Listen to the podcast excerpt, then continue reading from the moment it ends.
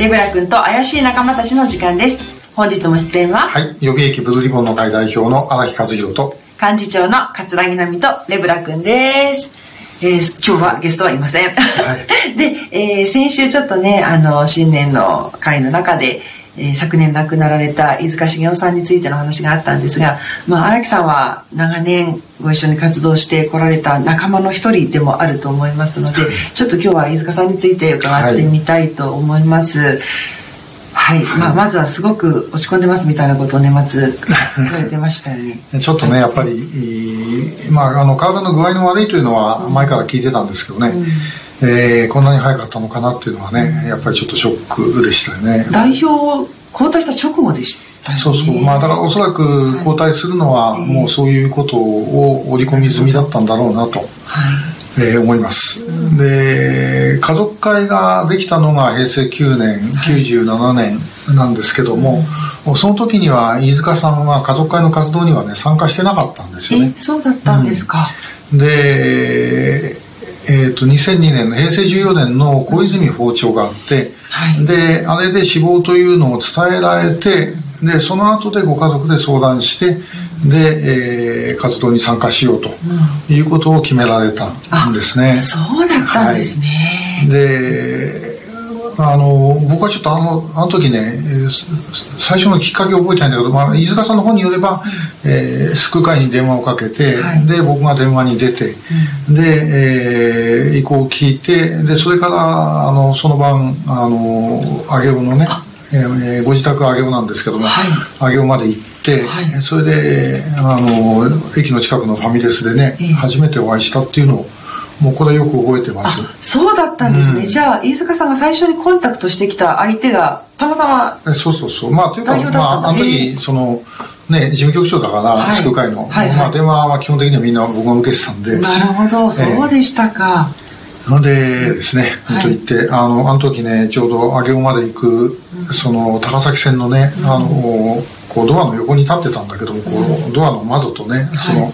夜景がなんとなく今でもななぜかどういうわけだか分かんないんだけど記憶に残っててね、えー、で行ってみてあの話をしたらば、えー、日産ディーゼルにお勤めでで日産ディーゼルっていうのはもともと組合が民社党系の組合で。そうなんですね、えー、で、まあ、うちの調査会の副代表の武藤さんが当時まだあの上尾の市会議員だったんですけど、うん。え話してたら「いや武藤さんの選挙手伝ったよ」とか話になってね、えー、えー、世の中どこでつながってるか分かんないなと思ったんですけども、まあそれ以来の、はい。えー、お付き合いでした。で、はい、まあ調査会としてこう分かれたわけですけど、まあ、その後も随分ずっといろいろ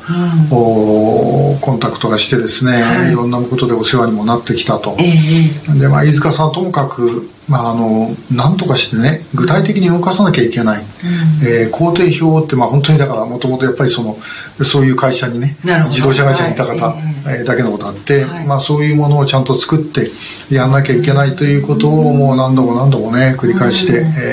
ー、言っておられたんですけども。うんまあ残念ながら間に合わなかったなと。なるほどね、えー、これで初代の家族会の代表であられた横田茂さん、はい、2代目の代表だった飯塚さんと、はい、お二方もね続いて亡くなられてしまって、ね、本当時間がないっていうのをね、もうこれほどこうまざまざと見せつけられることもないですよね。ね。あれ笠井さんは飯塚さんの飯塚さんとはですね、うん、そんなにあの濃い接点はなかったんですけれども「あのめぐみへの誓い」の舞台で全国を予想会と一緒に回っていた時に、え何度か、えーまあ、ご挨拶をしたりお話をさせていただいたりしたのと、うん、あとは政府主催の12月の「集会、まあ、コンサートと集会の時にちょっとお話ししたぐらいなんですね、うん、ただ印象としてはすごくなんかどっしりと落ち着いておられて、うん、政府にもう言うべきことは言うっていう感じがしましたね、で大黒柱のね家族会も2人も失ってしまったわけで。ですね、まあ、飯塚さんねあのすごいやっぱり優秀な人で、うんうん、だからあの日産ディーゼルの後別の会社へ移って、はい。でそこの会社でももうかなりの年だった時まで、うん、あの会社が話さなかったそうだったんですか。だからその、まあ、この拉致のことやってる人だから、はい、あのこうね、えー、面倒見ようとかそういうんじゃなくて会社がもう仕事上ねあの必要でねだから結構あの後の方まで、はい、中国へ出張したりとかそう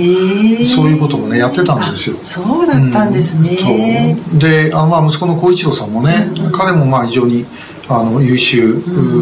なんで、まあ、結構やっぱり優秀な一家なんだろうなと。なるほど、うん、だからまあ田口彩子さんもやっぱりおそらく優秀だったんだろうと思いますよね、うん、それで目をつけられたっていうね、うん、ことじゃないかなと。めぐみさんの家庭教師的な存在も、まあ、めぐみへの誓いによるとなさっていたようですけれども、うん、なんか本当に歯が欠けるようにどんどんご家族がいなくなってしまわれるので、もう苦しいですね私たちとしてもね。そうもうね、僕もあの本当特定商社のご家族だと数が多いから、うん、まあしょっちゅうあの方亡くなったとかね、うん、この人亡くなったとかいう話を聞かされるんでまあこれ結構精神的にはしんどいですよね。もちろんそれは亡くなってる方が一番しんどいんだけども、はい、まあ、あるいはそのご家族がしんどいんだけども、うん、えー、まあでもねあのそういうものをなんかこうだんだんだんだん自分に積み重なっていくような、うん、そんな感じがしますね。そうですね。なんかこの重りというか痛みっていうのは本当はその国民全員が感じるべきだと思いますしあとは何よりね政府がそのズドンっていうのをちゃんと真面目に受け止めて行動に変えてほしいですよね。まあところが、うん、今の現状だと、うん、えー、政権が始まる時は最重要課題で始まり、終わる時は団長の思いで終わると、もうこれの繰り返しになっちゃってるんでね、はい、えー、まあ、来週ちょっとそういう話もしますけどね、ね、はい、えー、はい。まあ、本当にあのその責任のある人たちには、自分たちの問題だっていうことをね、はい、あの痛感していただきたいと改めて思います。まさにその通りです。ではそのあたりについては引き続き来週お話ししたいと思います、えー、今日も最後までご覧いただきましてありがとうございました。チャンネル登録と Twitter のフォローもぜひよろしくお願いいたします。ではでは